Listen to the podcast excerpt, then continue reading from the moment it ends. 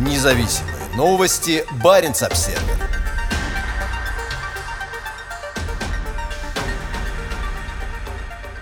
Суда завершили исторический рейс по Севморпути. Как заявили в Росатоме, в чем ведении находятся российские атомные ледоколы, еще никогда в это время года не приходилось спасать изо льда столько судов.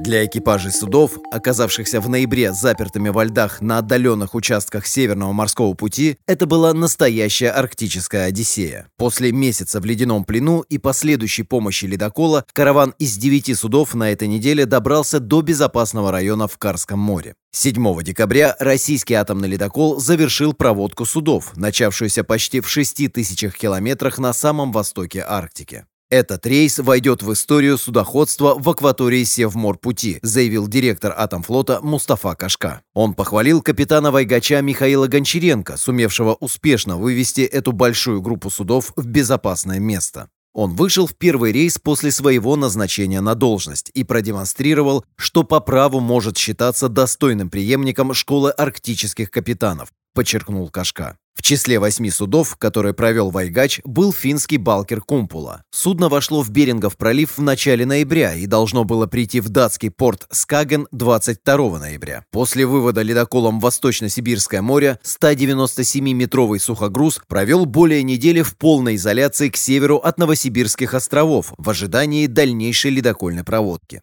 7 декабря судно самостоятельно вошло в свободное ото льдов Баренцево море. Портом приписки Кумпула, которому присвоен ледовый класс Арк-4, является Хельсинки. По обновленной информации сайта Marine Traffic, судно ожидается в норвежском порту Нарвик 11 декабря. Владелец судна, компания ESL Shipping, не ответила на запросы Barents Observer. Еще одним судном в составе исторического каравана был теплоход Селинга, который сейчас находится в бухте Север на Таймыре, куда он доставил строительные грузы для крупного проекта Роснефти «Восток Ойл». Ожидается, что остальные суда – нефтетанкер Владимир Русанов, сухогрузы «Северный проект», механик Пустошный, Григорий Шелихов, РЗК «Константа» и «Турухан» 9 декабря прибудут в Архангельск. После ухода возглавляемого Вайгачом каравана в восточной части СМП остались только два судна. Газовоз ледового класса Николай Зубов 8 декабря вышел в Восточно-Сибирское море, а сухогруз Лев Яшин в конце ноября прибыл в Певек. Последний, вероятно, еще долгое время останется в ледовом плену в далеком порту.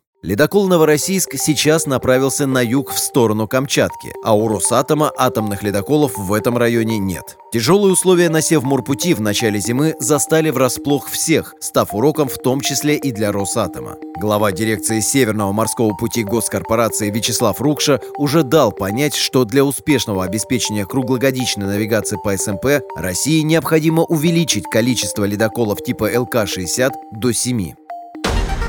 Независимые новости. Барин обседный.